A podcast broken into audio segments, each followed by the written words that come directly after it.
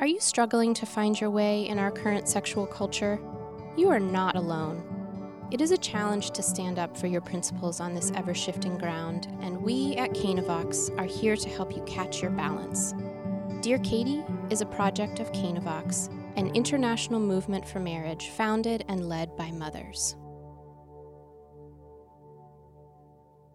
I'm Katie, and today is episode 19 of the Dear Katie podcast Sister's Boyfriend Wants to Move In, where we discuss the risks of a single mom living with her boyfriend.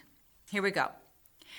Dear Katie, my younger sister is a single mom and falling in love with this guy who wants to move in with her. She feels it would be good for her daughter to have a father figure in the home and worries that she might lose him if he can't move in. I like him, but I really want her to get it right this time. How can I dissuade her from letting him move in? Sincerely, Christina. Well, Christina, it sounds like you already know that cohabitation is not a good idea. And as her older sister, you're the perfect person to deliver this truth to her. Here's four things to include in your sisterly chat. Number one, encourage your sister to set the bar high. She is worthy of a guy who will protect and provide for her and her daughter. And she needs actual evidence that he's going to be a good husband and father for a lifetime. If this guy's going to bail because he can't move in, then he's not worthy of her. Number two, living separately is a good idea. Having her own living space at the end of the day will help your sister to look at the relationship objectively. When she shares bills, furniture, household chores, a bed, and parenting responsibilities with this guy, their lives will become intertwined and complicated. Having her own place preserves her freedom to walk away if she realizes that he's not the right guy. Number three, instead of moving in together, advise your sister to find ways to test the relationship. She needs to get to know his habits and quirks and personality, like can they talk through tough issues? Is he willing to take responsibility like a man? Does he react badly when things don't go his way?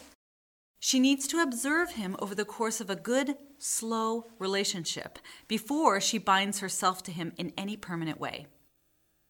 And number four, she needs to understand the risks that cohabitation brings to her daughter. Studies show that children living with an unrelated adult have a drastically increased risk of being physically, sexually, or emotionally abused. Now, maybe that sounds harsh, but do me a favor stop this podcast and Google the words mother's boyfriend. You will see pages and pages of domestic and sexual abuse. Is that the worst case scenario? Yep. But your sister needs to go into this decision with her eyes wide open. So, when will it be the right time for your sister's boyfriend to move in? Well, that's very simple when he becomes her husband and commits his whole life to her in front of their family and friends. Christina, you can help your sister understand that she is worthy of a great guy. Thanks for listening to the Dear Katie podcast. If you like our show and want to know more, check out canavox.com where you can find additional resources, email Katie your own question, or learn how to begin a reading group. Please leave us a review on iTunes so other listeners can find us.